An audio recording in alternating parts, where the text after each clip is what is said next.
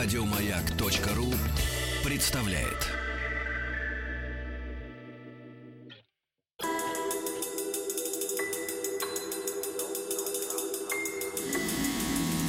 Объект 22.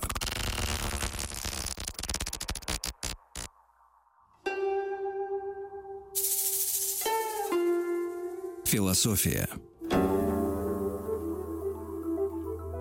Это «Объект-22», я Евгений Стаховский, и очередная серия нашего проекта, посвященного истории философии. Потихонечку, шаг за шагом продвигаемся, ну, мне кажется, от древности, если поначалу мы не особо э, выстраивали такие культурно-временные, ежели хотите, потоки, то сейчас уже от и древней старины, и средневековья, сегодня еще где-то там будем, конечно, плавать, продвигаемся к нашему времени.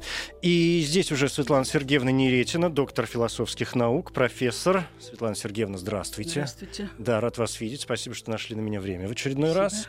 Тем более, что м, тема сегодня такая, очень... а, ну, вот имя вроде у всех на слуху. Я когда, знаете, у меня первая мысль, думаю, так, у нас Абеляр, а речь о нем сегодня. Понятно, что первая ассоциация, ну, которая у меня лично возникла с, с, с Абеляром, думаю, так, что, что вообще-то? Сейчас файлы, думаю, переберу. Ну, конечно, это вот это то ли фантастическое, я надеюсь, что вы нам тоже об этом сегодня расскажете, да, то ли к- какая-то мистификация все-таки литературная, но это Абеляр и Элоиза, и вот те знаменитые письма, которые а, то ли они писали друг другу, то ли он сам их э, писал от двух лиц и от себя, и от Элоизы. Ну и, конечно, все-таки в философию, я думаю, нырнем. Нырнем, но это история не мистификация, она действительно история. Стилистика писем разная. Ну, может, он талантливый. Он же талантливый. Нет, нет, там, там совершенно разные подходы ко всему. Понимаете, человек пишет «Ты мой бог, Абеляр». Понимаете, так просто, э, хотя он был очень к себе внимателен, мягко скажем, да, и, но так, такие вещи он бы не стал писать, он был в этом смысле аккуратен. Вот. Но Петр Абеляр, конечно, это фигура парадоксальная и фантастическая, потому что м, многие его идеи использовались потом и Фомой Аквинским, и вообще кем только не использовались, без упоминания имени, поскольку он был признан еретиком, понимаете? Это очень важная вещь. И с ним-то связаны очень многие э, такие идеи философии, которые потом стали очень актуальными и для реформации, особенно для реформации у них э, э, в Германии, во всяком случае, во время реформации, да и позже, это популярны были Августин и Абеляр. Вот. А, Очень важно. И фигура, конечно, сама по себе фантастическая, понимаете, потому что это человек немножко по порядку, да, Петр Давайте Абеляр. напомним, простите, что я Да, перебиваю, что да, это да. конец э, 11 первая половина 12 века. Даже, даже точнее, да, 1079 год он родился в Британии. Это захолустье, это совершенно э, место было суровое, суровыми скалами и так далее. И это один из немногих людей, во всяком случае, о которых известно, да, который отказался от права майората. Он родился в рыцарской семье, э, семье такой э, с вниманием относящейся к образованию, скажем так. То есть там не было особенно образованных людей, но и отец, и мать внимательно к этому от- э, относились. Да? Но он отказался от права майората, он оставил все сестрам. Причем, судя по всему, семья была достаточно дружная, потому что все последующие события, которые произошли уже с самим Абеляром, об этом свидетельствуют. Когда у них с Элоизой родился ребенок, то она поехала именно к его сестрам. Первое время жила там, до тех пор, пока ее Абеляр снова не пригласил в Париж, пока, не, не утри- пока утрясалась вся их история.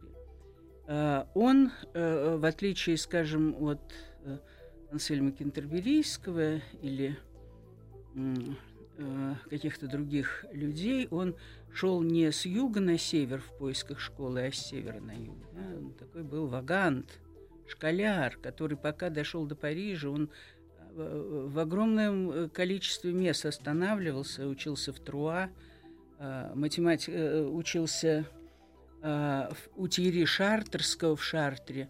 То есть, судя по всему, математика у него не пошла. А может быть, пошла, но но дело не в этом. Дело в том, что это было не его призвание. Понимаете, это была не его стезя. И э, когда он пришел в Париж, он стал учиться диалектике у Гильома из Шампо. Э, называют его, конечно, реалистом. Я думаю, что для того времени э, такие названия, мы как-то уже об этом раз говорили э, в передаче, что вот реализм, концептуализм, номинализм для того времени это были не названия. Сами, сами по себе эти имена появились позднее, значительно позднее. Это уже историки, например, там, искусства или историки философии, Это да, историки дали философии обозначение. позднее, позднее стали вот да, давать такие обозначения. До этого было просто, ну где существует общее, понимаете, до вещи, вещи или как вещи, да, или после вещи, еще это никак не называли. Слово, когда говорили, что они занимаются номина, то это номина вовсе не номинализм, а это общее имя. То есть как ты вот расцениваешь это общее имя? И вот э, Гильем из Шампо, который был очень почитаемым учителем, э, он придерживался того взгляда, что, конечно, общее имя возникает до всякой вещи. Да? И вот Абелярда, собственно, и э, э, споткнула без вся, да, Э, э, э, все эти странности, потому что он говорит, ну как это, вот это общее имя, а я не знаю, что это такое. То есть мы должны иметь перед собой эту вещь с именем. Это имя, принадлежность этой самой персоны, этой вещи. То есть вещь, общее имя, оно всегда выступает как вещь. Значит, вещь первичней. Вещь. Нет, дело здесь не в этом. Дело в том, что нет вещи без имени. То, что, то, что без имени, мы вообще не знаем, что это такое. Понимаете? И если даже мы не знаем, но видим уже вещь, мы начинаем вольно или невольно ее каким-то образом обозначать. Вот увидели, скажем, дырку от бублика, да, и мы говорим, что вот эта дырка, вокруг нее тесто, вокруг нее тот и тот. То есть э, э, собор Парижской Богоматери, который неизвестно, кто строил, мы скажем, кто строил собор Парижской Богоматери? Тот, кто строил собор Парижской Богоматери. То есть мы вольно или невольно даем этой вещи имя она всегда уже существует с именем. Вот, собственно, одна из его таких вещей, вот, который он, что он сделал четко. Вот он разделил реалис и э, концептуалис. Э, Это он разделил, он вывел э, термин концепт, очень существенный, очень важный, существующий до настоящего времени у многих э, фи философов это переводится просто как схватывание, хотя если перевести это слово схватывание на латынь, это и будет концепт. Оно ча- часто очень переводится как понятие, переводится абсолютно неправильно. Это, э, да, это вы знаете, но э, тенденция в философии, она ведь такая же бывает, как и в любой другой э, области в какой-то, да, в сферах жизни. То есть вот привычка называть это так-то, она остается. Ну, вот э, у Канта, например, есть концепт, есть ноционы, есть, и есть бигрифы. И все переводится, все три понятия переводятся одинаково, как, как понятие. Понимаете?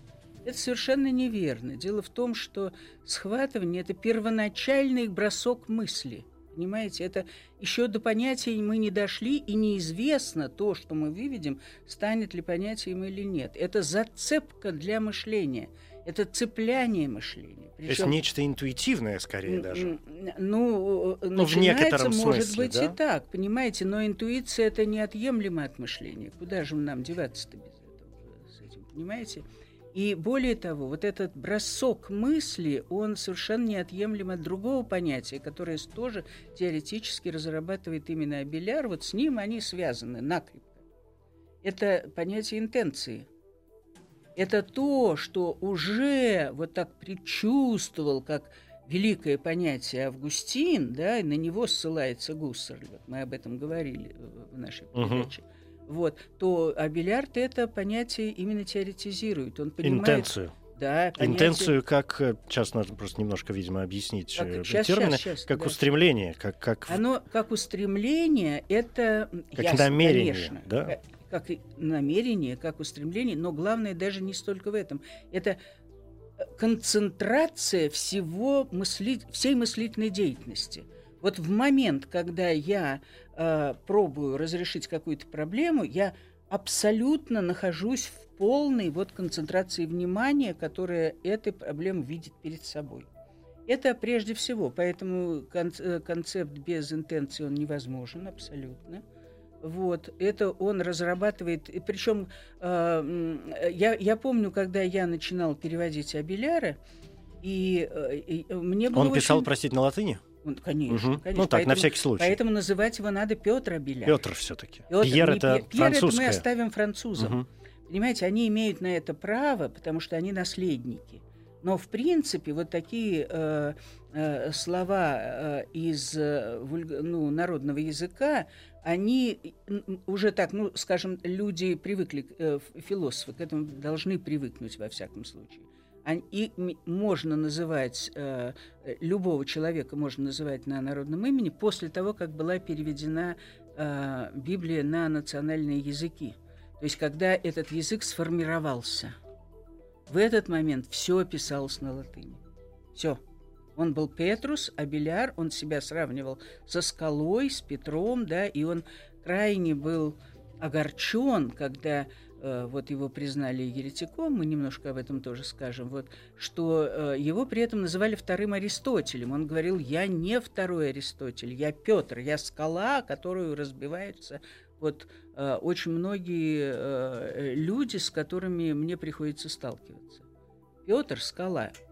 Вот. И э, поэтому концепт, вот это схватывание, оно же идет от чего? От того, о чем мы опять же говорили еще даже в первой передаче, это э, э, идея вот Бога воплощения. Это воплощение э, ч- чего-то, что бестелесное в вещи, в телесности.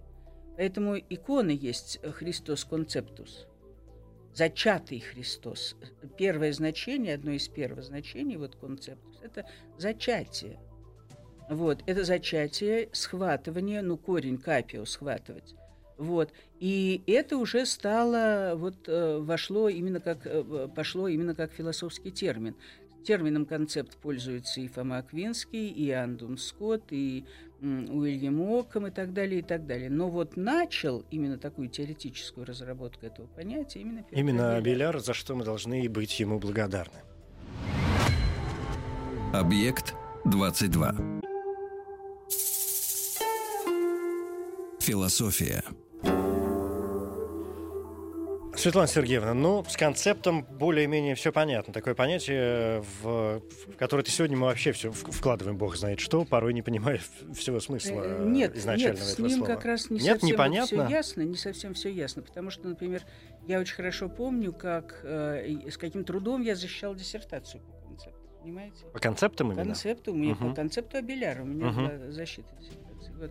И все говорят, нет, понятие, понятие, понятие, понятие, забывая, например, о такой простой вещи, что понятие не участвует в диалоге. Понятие, оно вообще существует как бы объективно и независимо от твоего восприятия. Концепт возможен только в диалоге, только когда есть слушающие и говорящие.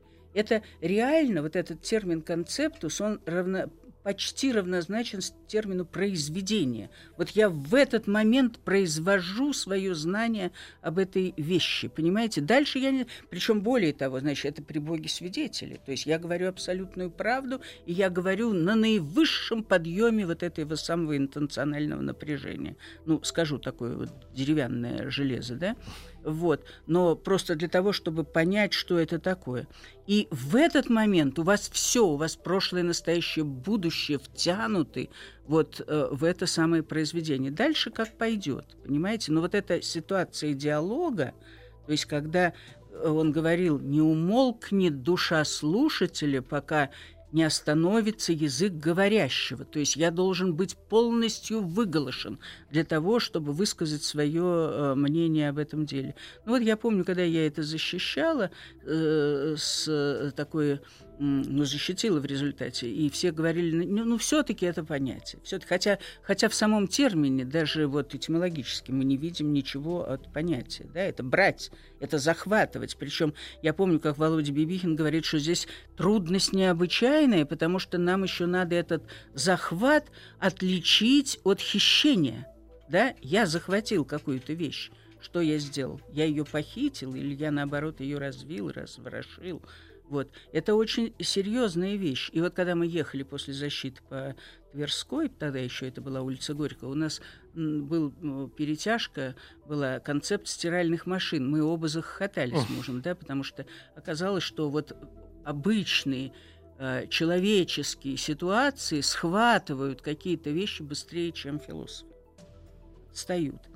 Так вот, что значит дальше? Это абсолютно четко вместе все существует. Это более того, я так понимаю, что сама идея этого концепирования, она и тогда была тяжелой, потому что он эту же школу разворошил. Гильем из Шампо ушел, он ушел в монастырь в Сен-Викторский, да, вот э, э, святого Виктора восстановил его и там свою школу устроил. Здесь были какие-то его там враги, не враги. Во всяком случае, он нервно заболел, он приехал заново в Британию, он оттуда уже заново возвращался, то есть он сжигал себя вот на этой работе, понимаете? Это была, конечно, первый интеллектуал, его считают первым интеллектуалом, то есть человек, который зарабатывал деньги, и вот в этот самый момент он встречается, ему уже достаточно много лет, он встречается с Элоизой.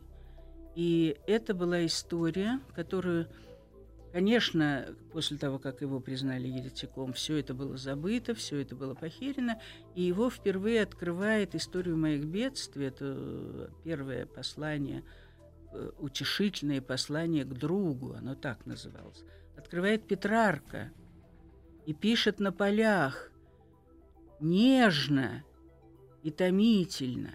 Понимаете, он его делает, он его втаскивает в возрождение, то есть Э, ощущение такое, что вот сама эта история, любовная история, она для Возрождения оказалась очень важной. Но Петрарка поэт, и хорошо, что благодаря ему для нас а, действительно а, Абеляр... А, а Абеляр-то тоже поэт. все таки Ведь Абеляр, а, ведь она, во-первых, сохранились церковные стихи, другие не сохранились. И Элоиза э, же ему пишет, ты же сделал мое имя из поставил мое имя на уста всей Франции. То есть меня распевает, стихи, посвященные мне, распевает вся Франция. То есть она его благодарит вот за это, что... Да и она сама стала философом. Это вообще одна из и, и проблематок, когда Абеляр довольно резко прекратил их переписку, вот в связи с тем, что, что я сейчас дальше расскажу. Вот. Они начали вести переписку чисто философскую. У них дальнейшая переписка называется «Проблемата». То есть вопросы, вопросы. которые угу. она ставила, и он на них отвечал. Это довольно большая переписка. Вот я сейчас хочу как раз некоторые из этих писем заново перевести.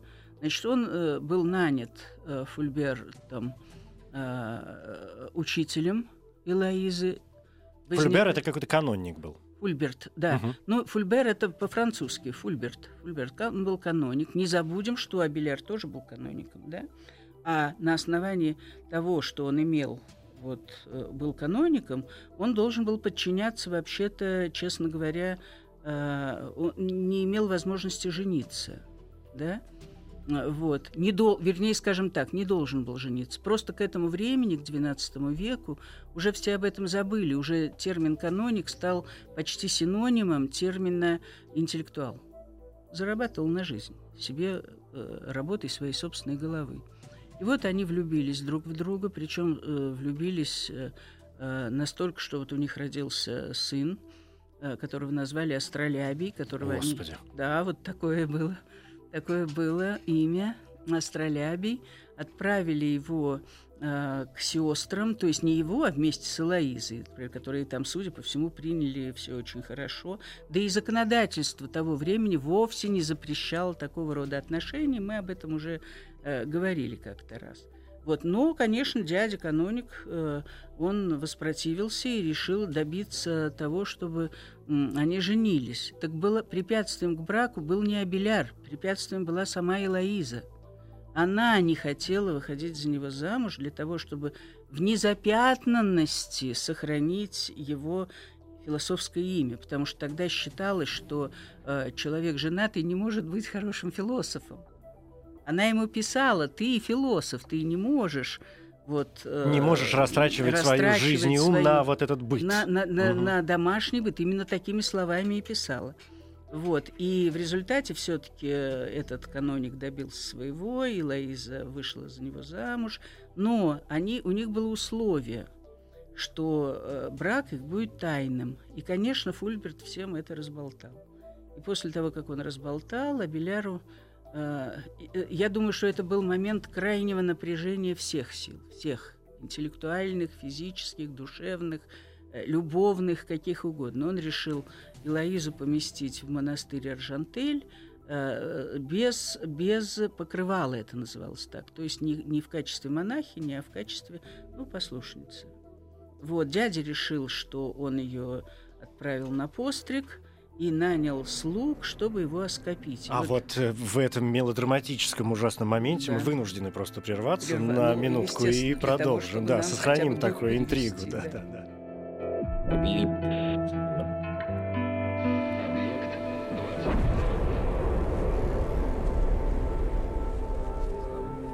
Объект 22.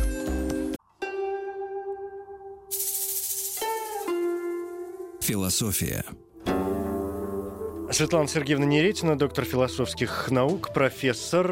Это «Объект-22», я Евгений Стаховский. И Петр, как мы выяснили, так будет правильнее, Петр Абеляр нас сегодня занимает, его философия и жизнь. Я вынужденно вас остановил на страшном э, моменте. И прежде чем мы продолжим, я вынужден, опять же, признаться, что я что-то как-то слегка запутался. Значит, Абеляр с Элоизой такие обвенчались.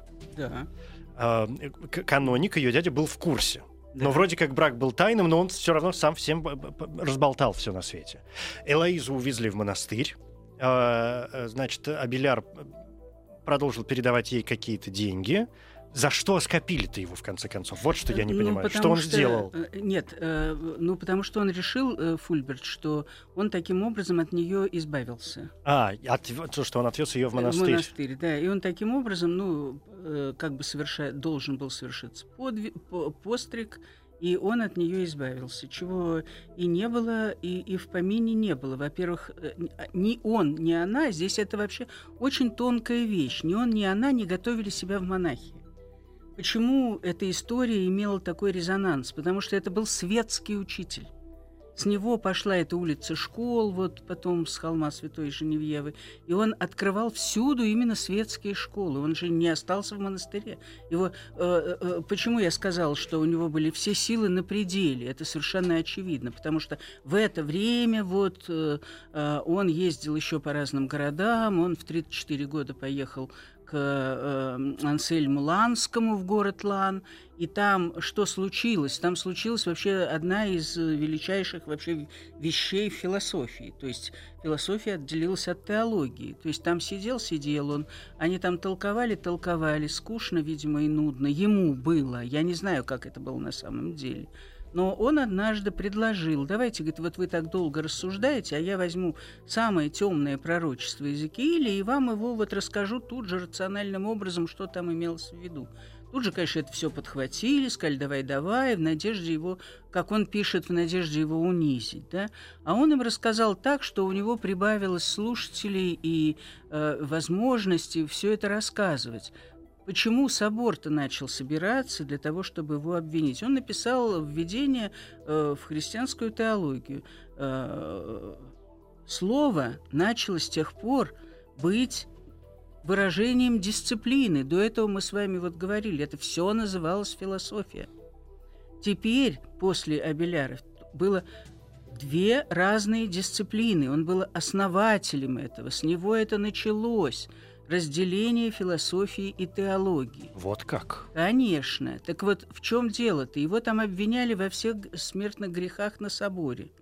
Но на самом деле его осудили за то, что он, это парадокс был абсолютный, за то, что он не имел лицензии на право преподавать теологию, какая лицензия могла быть, если такой дисциплины не было, понимаете? Были вероисповедные дисциплины, как там в, в общем, в общем, так сказать, в общей философии. Что сам придумал, от того ну, и пострадал. От того и пострадал, да. И поэтому это первое, ну это, во-первых, был не Вселенский собор, они, и оба собора были не Вселенские, а поместные.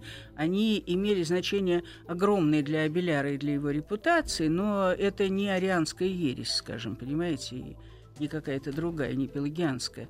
Вот. Но что было, когда в Суассоне в 1120 году собрался этот собор? Это тоже очень удивительно.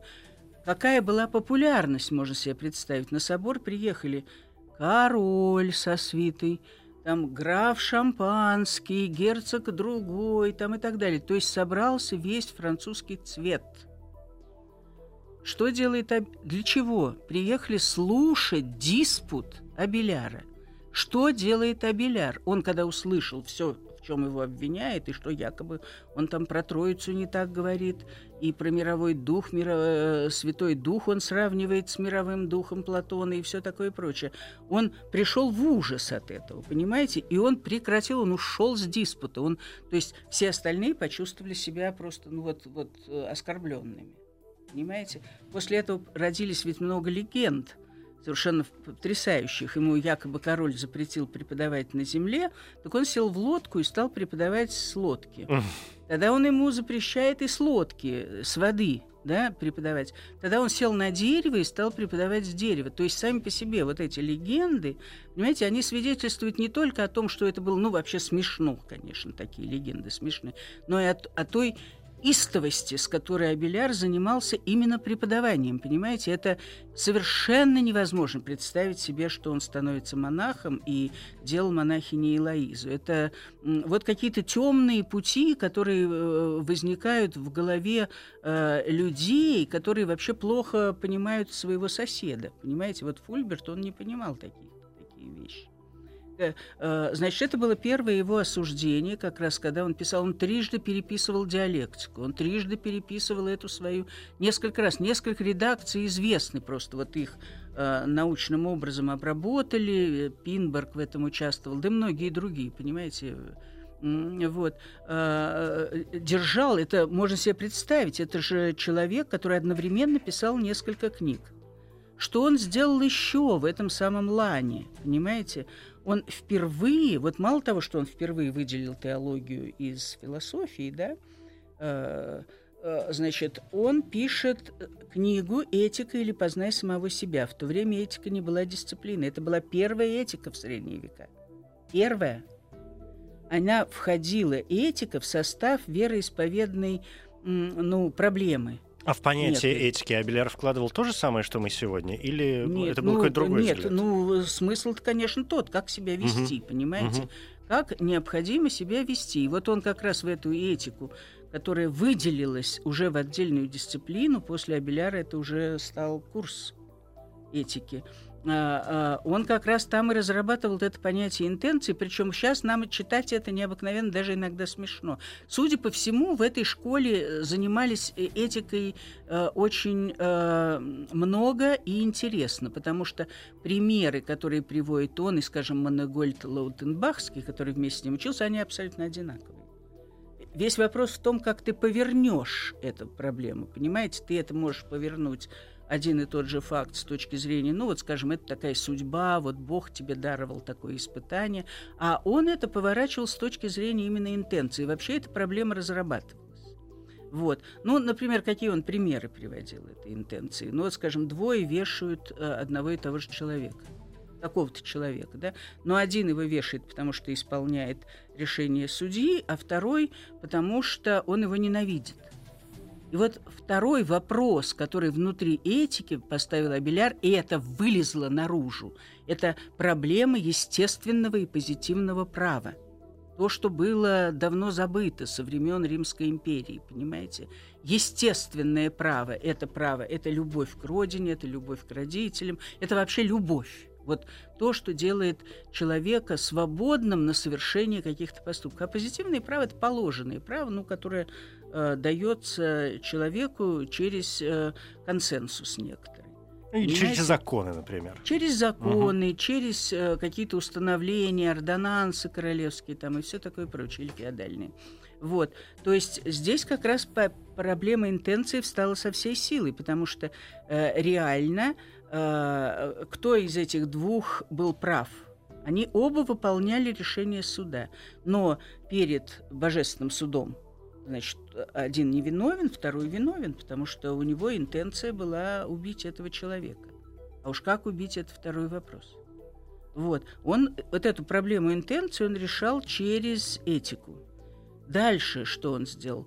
Значит, в этой самой этике, что, скажем, человек ведет с Богом неизреченную беседу и ведет ее лично. Поэтому никакой священник в данном случае не нужен. Вот я вначале вспоминала, угу. что реформация взяла его вот как вождя, одного из вождей таких, да, интеллектуальных. Вот это тоже было вот так заявлено достаточно жестко и твердо, что, естественно, было тоже э, в числе таких обсуждаемых вещей на соборе и осуждаемых. Третье, что он сделал, он, например, сказ... говорит, что есть у каждого народа есть свои законы, и своя э, традиция, и своя история. Поэтому если люди выполняют, выполняя какое-нибудь действие, а, не по христианскому закону, если они его не знают, они не виновны в совершении этого действия. Это одна из первых таких вещей, которые Гуманизм. Вызвала, которая вызвала бурю угу. эмоций, понятно, потому что таким образом оправдывались палачи Христа. Они жили по своим конечно, законам. Конечно, а Он для них был никто. А он для них был никто. Шарлатан. Да. Понимаете, это буря, это вообще этика, она э, э, дальше вот какого-то очень короткого времени она не пошла, она возродилась через огромное количество другого уже в другое время. Понимаете, потому что это был вызов вообще всему времени. Вообще всему времени. Откуда есть... в нем вот это действительно какая-то... Вот эти, ну, это практически сверхидеи и, и в каком-то даже ницшанском смысле. Я, и какой-то и гуманизм вот этот, и оправдание. Во-первых, 12 век, во-первых, 12 век мы уже как-то раз говорили, он назывался Возрождением, вот таким вторым. Понимаете, это название э, искусственное, это ясно совершенно, но э, дело-то здесь не в этом, дело здесь именно в этом самом понятии интенция, понимаете, он понимал это, что эта интенция, она очень тесно связана с самой человеческой экзистенцией еще, всему прочему. Понимаете, то есть ты должен в этом участвовать, ты в этом должен участвовать не просто умом, а включать абсолютно весь свой э, человеческий потенциал во все это дело. Вот, поэтому это, конечно, был человек, который должен был вызывать бурю эмоций э, и даже отрицательных, и, и чаще всего отрицательных у своего окружения. Отсюда в некоторых э, книгах можно обнаружить э, слова об Абеляре, о том, что, ну, касающиеся того, что он в жизни был довольно неприятным человеком, высокомерным, а может быть, даже знает? заносчивым. А ну, вот это, это спорный, конечно, вопрос. Вы понимаете, да. это все вопросы, которые на самом деле э, э, затуманивает отсутствие проблемы, э, э, о которых у самого этого человека, который так говорит. Понимаете, этого никто не знает. Мы единственное, это вот так, между прочим, так считал и Арон Яковлевич Гуревич. Понимаете, он вот именно так говорил, что вот был человек заносчивый и так далее. Но не исключено, что когда он говорил, что его там пытаются даже убить, это э, все исходило из этого жуткого внутреннего напряжения, в котором он жил. Понимаете, потому что вот когда случилась эта беда, а это беда, понимаете, а если представить себе, что э, что такое XII век, это не второй век. Это не Ориген, который считал, что он сам себя скопил, и который считает, что тем самым он стал вот невестой Бога, понимаете? Вот, то к XII веку это уже считалось э, совершенно чем-то неприличным, понимаете? Это уже люди знали, что такое Восток, что такое евнухи на Востоке. Смерть лучше? Ну, э, э, э, я не уверен. Ну, с точки зрения чести, скажем. С, с точки... Я не знаю, понимаете, он никогда об этом не рассуждал, лучше ли смерть. Он говорил только о том, что это стыд, и поэтому для него понятие вот стыда, он э, написал э, э, диалог между иудеем, философом и христианином, где он как раз эти понятия начал разрабатывать, теоретизировать. То есть это ясно, что его лично это очень коснулось. Кстати говоря, впервые начал разрабатывать теоретически понятие греха. Потому что, да, да, да, хотя вот казалось бы в христианстве это понятие, оно было как м, некое, опять же, экзистенциальное понимание того, что я совершаю что-то неверно. А вот теоретически его разрабатывать, то есть что это такое, понимаете, что это выход за... Что такое преступление, что такое выход за пределы дозволенного, что такое э, связь со свободой. Это впервые делал именно Абеляр. Понимаете, вот в этой самой, в диалоге между философом-христианином и иудеем и христианином и в этике. До нас Понимаете? много вообще дошло его работ? Ну, достаточно много. Достаточно Все много. подлинные, нет вот Да, этих вопросов абсолютно. периодически Абсолютно. возникающих, да? Нет, Всё? нет, нет, Мгм. там все это известно. Там даже, даже более того, у нас есть одна из работ в нашей рукописи в библиотеке бывшей Салтыкова-Щедрина, вот Российской национальной библиотеки в Санкт-Петербурге. Вот. Э, Нет, нет, там не вызывает авторство сомнений, не вызывает. Ну, во-первых, написано, понимаете, записано. Ну, так вот, если вернуться, и может после истории с оскоплением, то есть которая вызвала... Весь Париж сбежался. Правда, Париж, видимо, был маленький. И вы знаете, э, я когда стала переводить заново вот историю моих бедствий, перевела, я сделала один маленький такой кунштюк. Я перевела все города не так, как они звучат сейчас, Париж, там, Мгм. Нант, Тро- а я их написала так, как они звучали по латыни в то время. У нас география изменилась. Вот вы себе представьте, он пришел в Нанетик. Он пришел... Подождите, сейчас я буду себе... Дайте мне буквально минуту, я буду выстраивать себе новую географию мира. Философия. Светлана Сергеевна, значит, э, в очередной раз, чтобы я запутался окончательно, э, или наоборот выпутался, э, я хочу вернуться вот к этому вопросу географии. Ну вот, вернулись вы к старому названию Парижа, вернулись вы к Лютеции. Да? да. Что Паризий, это... Что, Паризий. ну, Паризия уже позже, по-моему, было Паризий. немножко, Ну, да? сна- Сначала ну, Лютеция, потом Паризия. время- в его время это называлось Мгм. Паризий. А, и Вот. уже Париж наш современный. Это а, вы сейчас об этом упомянули, чтобы мне было, ну, я надеюсь, всем остальным тоже понятно, а, живописуя э, опять концепцию самого же Абеляра о том, что он обращается в первую очередь не к вещи, а к слову. Конечно, конечно, само собой. Само собой, но ведь слово, оно нас и ведет э, по разным уже путям, понимаете? А здесь-то оно вело совершенно неожиданные вещи. Уж то, что Абеляр не ожидал, что с ним случится, это факт. Потому что, ну, во-первых, этих слуг поймали, да.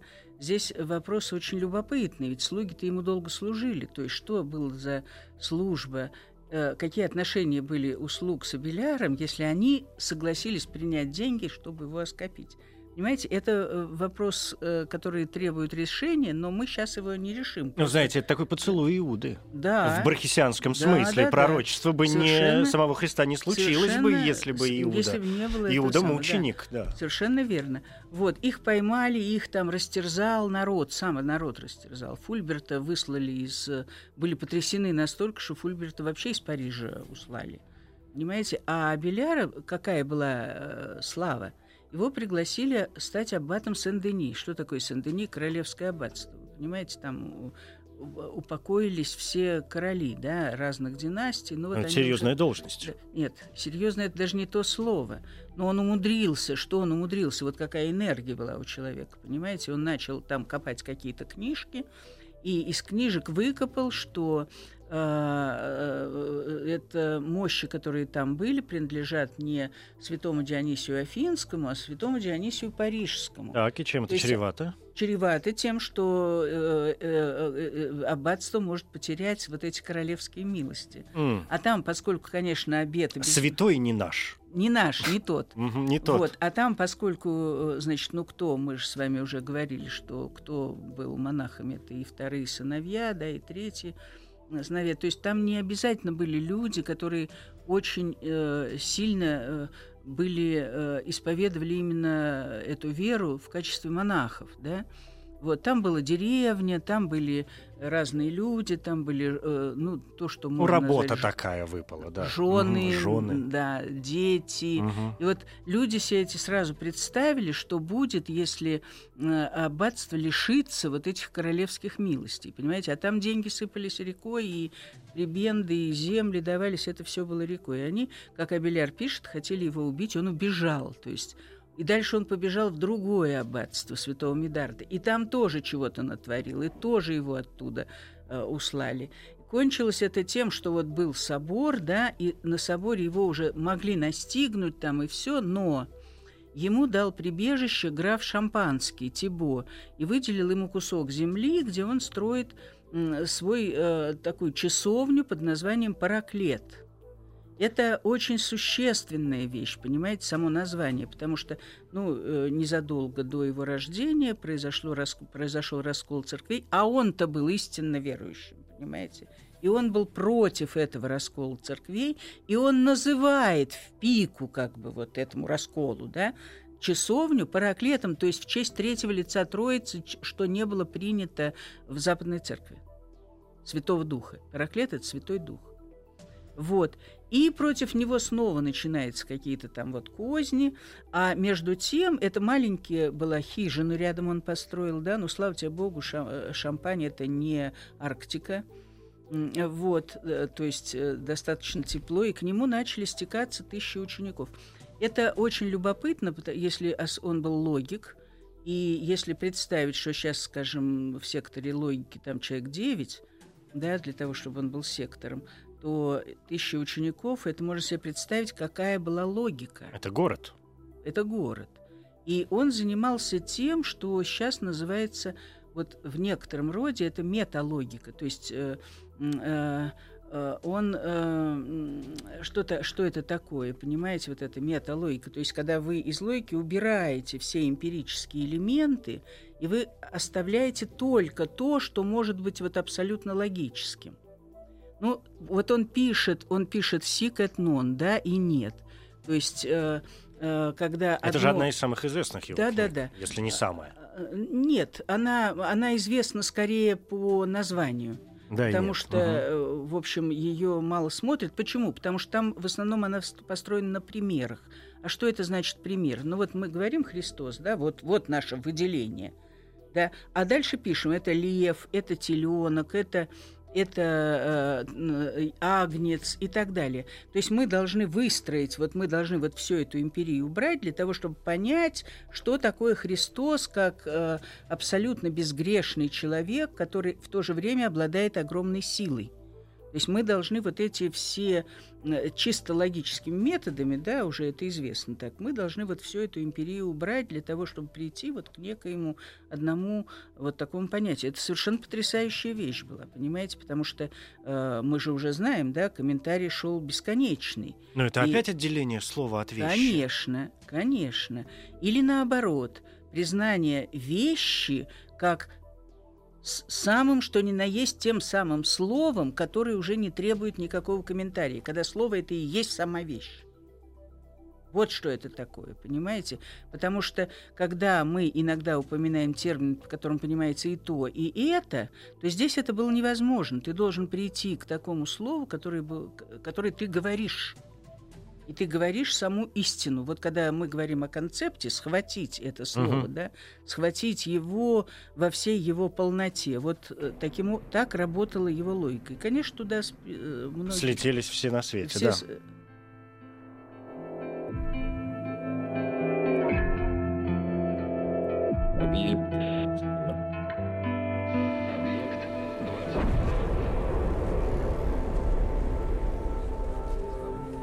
Объект 22.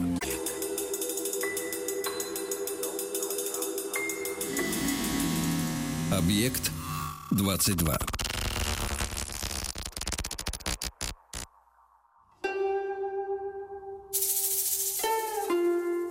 Философия. Действительно, Беляр оказался столь обширным, что ну, я не могу вас, Светлана Сергеевна, так быстро отпустить. Еще несколько минут с вашего позволения, и мы так уже движемся к завершению. Я вот пока не забыл, о чем хочу вас э, спросить под занавес уже нашего разговора.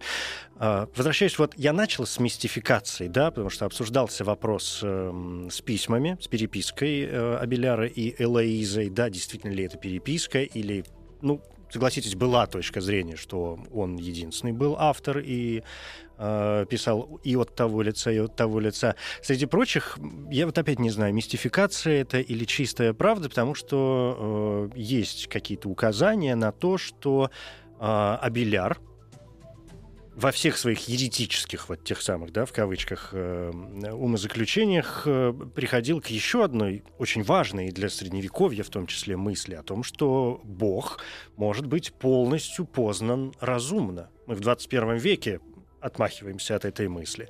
А, что, есть это у Абеляра или нет? Да нет, ну это какая-то понимаете, такая маргинальная э, выдумка, я не знаю, я не, даже, даже не готова это обсуждать, не хочу даже это обсуждать. Все, я вас это понял, абсолютно. но я должен вот, был э, спросить. Правильно, да. да. Вы знаете, это э, вещь, и, и сейчас мы не можем говорить о полном, если мы принимаем само, даже, даже просто имя Бог, мы не можем говорить о полном его познании, как вообще любую вещь. Откуда вот эта вещь в себе, понимаете? Любая вещь не, поздно, не может быть это само, само по себе разумеется. Но мы приближаемся к не менее драматичному периоду его жизни, то есть когда э, отобрали э, э аббат Сугери, который стал вместо Абеляра вот, э, в аббатстве Сен-Дени, он отобрал Аржантель в такой вот э, в общий котел э, тех аббат, с которыми он начал ведовать, да, и тогда Илоизу выставили из аббатства. И вот тогда-то начинается переписка. Вот это, кстати говоря, э, факт, который подтверждает, что эта переписка подлинная. Она пишет Абеляру, что вот их, ее вместе с сестрами, она там стала аббатиссой, э, ее выставляет из аббатства, и Абеляр без обиняков отдает ей параклет. То есть она туда приезжает, это довольно все-таки далеко, Шампань от Парижа, понимаете, со своими сестрами. Она, он уезжает, он уезжает, как раз бежит на холм Святой Женевьевы откуда и пошло, и снова там образуют школу, именно светскую школу. Вот. А, и вот после этого начинается переписка. И переписка, которая, кстати говоря, привела ко второму э, собору, который был в 1140 году в Сансе. И участником его уже был не менее знаменитый деятель того времени, это Бернард Клервосский, аббат mm. Клерво.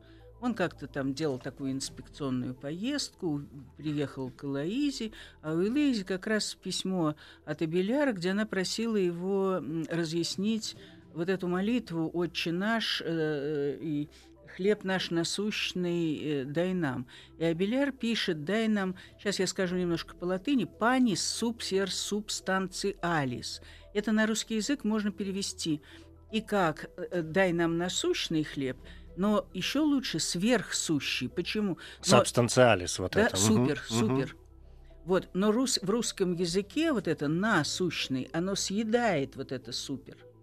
Понятно. На – это то, что находится на поверхности уже чего-то. Но, тем не менее, когда мы говорим насущный, мы уже не видим вот этого супер. Понимаете? Но в, в, насущный вместо, это на существование. Хлеб панис, нам на жизнь, да, да вместо и, панис да. субстанциалис он пишет суперсубстанциалис. То есть вместо насущный, субстанциальный, сущий, он пишет суперсубстанциалис, то есть то, что можно дво... Э, имеет двоякое значение в русском языке. Насущный, то есть как сущий и в то же время над сущий сверхсущий. Значит, его э, пра- практика была такая, что нужно было переводить именно субстанциалис, как сущий хлеб, и когда его спросили, ну, Элоизу, через, э, через Элоизу спросили, почему суперсубстанциалис, он отвечает, что он пользовался источником более ранним, чем тот, который говорил о субстанциальном. Вот первая загвоздка была. Вторая загвоздка – название церкви. Третья загвоздка, он вообще очень интересно объяснил, что такое три лица Троицы. Он их объяснил через личные местоимения и через э, э, глагол «говорю». То есть первое лицо это я, который говорит, второе лицо это э, я, э, ты, которому говорят, и третье лицо это он, о ком говорят. То есть всюду вот это локвор, то есть логос, связывает все эти три лица. Это послужило вообще основанием того, что вот он их как бы разделил, понимаете, и распределил по ступеням. Вот. И созывается второй собор, на котором его тоже, значит, обвиняют э, во всех, во всех э, главных ересях, которые были. Он э, идет, э, посылают это на э, утверждение папы. Папа пригвождает как бы Абеляра и присуждает к тому, чтобы его заточили в монастырскую тюрьму. Он идет к папе за апелляцией, по дороге, по дороге попадает в, заболевает, попадает в Клюнийский монастырь, где проводит вот оставшееся время в чтении, молитве и э, преподавании. О нем очень хорошо отзывается Петр Венерабелис, он пишет о нем просто ну, необыкновенную, это как бы апология Абеляра. После смерти Абеляра он там умер, в этом монастыре в Клюнийском. Э, Петр Достопочтенный пишет э, о, о Илоизе письмо, ну, о его смерти, да, Илоиза э, приезжает и забирает тело и хоронит в Параклете, а возникает легенда, что вот когда через 20 лет она умерла, то ее положили в ту же могилу, вот раскрылись объятия, ее принял Абеляр в свои объятия. Собственно, вот на этом вся история кончается – История совершенно поразительная, потому что это первая история. Во-первых, это первая автобиография, не связанная ни с какой исповедью. Это биография, когда говорят, что вот Абеляр себя выставляет, смысл автобиографии в том, что человек имеет право редактировать собственную жизнь. Поэтому все... У него есть свой взгляд на свои собственные у него поступки. Есть, и, и есть собственный взгляд на свои собственные поступки. В автобиографии, особенно если он хочет утешить кого-то, понимаете, что вот он остался жив после стольких бедствий, он имеет право писать так, как он пишет.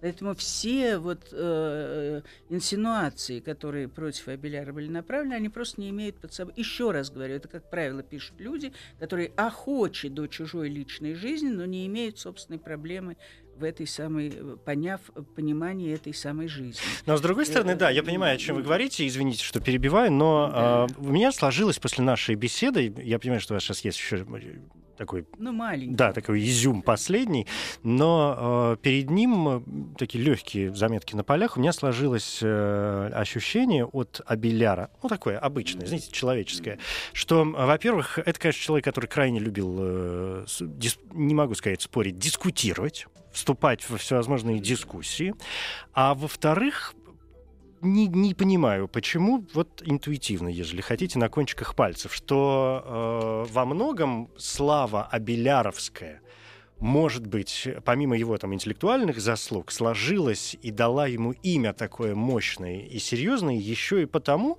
что ведь она в том числе основана и на скандалах. А мы же люди слабые, мы же, ой, ну, как любим скандалы. философия без скандалов, понимаете? Я даже не говорю про людей, которые любят. Но вот этот термин скандалюм, он действительно один из, даже у него в текстах это один из самых э, таких существенных. Он э, в философском тексте скандалем не звучит как скандал, а звучит как крайняя точка напряжения. Mm. Понимаете, здесь вот э, э чем здесь? Конечно, это человек в известном смысле скандальный, но только не, не в бытовом значении этого слова. Это человек, который умел все доводить до точки кипения, вот до суммы, до вершины, до вот той самой интенциональной, э, с, интенционального состояния, которое э, может, э, может разродиться, понимаете, каким-то, э, какой-то новой проблемой. Вот, поэтому для него так и важен был этот термин интенции, и так важен был термин концепт, понимаете? Вот, и так важен был слушатель, потому что концепт без слушателя был невозможен. Ну, вы говорили уже о диалоге. Да, да, да, да. Именно о диалоге. И все. И потом, вот э, это один ведь, да, все писали э, э диалоги между фил, э, христианами и иудеями. Он вводит фигуру философа. То есть для него философия была гораздо важнее всего остального.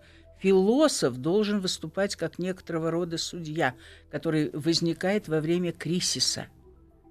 Понимаете, и для него вот это кризис, вот как скандалюм, как высшая точка, это было очень важно. Это не возвращение к Платону? Это, э, это возвращение не к Платону, а вообще к античности, понимаете, которая начиналась вся с этого. Начиналась, когда люди беседовали под Платаном или на крыльце дома. Он мог говорить где угодно, понимаете? Он мог говорить на соборе, он мог говорить... Он единственное, где не мог говорить, где лгали. Вот где начинали лгать, там он, он же сам бросил свою книгу в огонь, его никто не присуждал к тому, чтобы он собственноручно бросил свою книгу в огонь, которая была признана еретической, вот эта теология высшего uh-huh. блага. Понимаете, он ее взял и сам бросил, прекрасно понимая, что бросает огромный труд, да, и бросает огромный труд, который никуда не пропадет. Э, книга-то горит, а буквы летят. Вот эти вот старые слова, да, они все время его вели за собой, понимаете, а буквы летят. Он прекрасно понимал, что это никуда не денется. И э, много же э, изданий, много редакций – теология высшего блага, введение в божественную теологию, э, теология для наших товарищей, то есть это первые слова книги. У него это расходилось огромным вещами. Единственное, что этика. Вот этику придержали совершенно железно, понимаете? А все остальное, ведь после этого, смотрите, какая любопытная вещь произошла. То есть буквально через века не прошло, как начинается э, э, гон философии э, из теологического факультета, из э, факультета э, свободных искусств в Париже. Не было этих двух дисциплин, вдруг они возникли уже в университете, который через, примерно через полвека после Абеляра – ну, в начале XIII века, а он умер в 1142 году, ну, примерно, чуть больше, да, и уже начинается гон теологии, то есть как только философия подняла голову, ее отрубили. Это я имею в виду авероистов, которые были в Парижском университете, и чей след пропал, то есть царица вдруг пропала, будто вовсе не бывало. То есть вот что он сделал, вы понимаете, он сделал, э, вывел теологию из философии, но в результате теология побеждает и уничтожается философия некоторым образом. Но делаются попытки ее как бы принизить. То есть его вклад как раз вот э, в эту саму по себе оппозицию теологии и философии чрезвычайен огромен. И то, что он показывает, что теологию можно понимать как рациональную дисциплину, а у него это и называлось именно рациональная философия, это очень важно.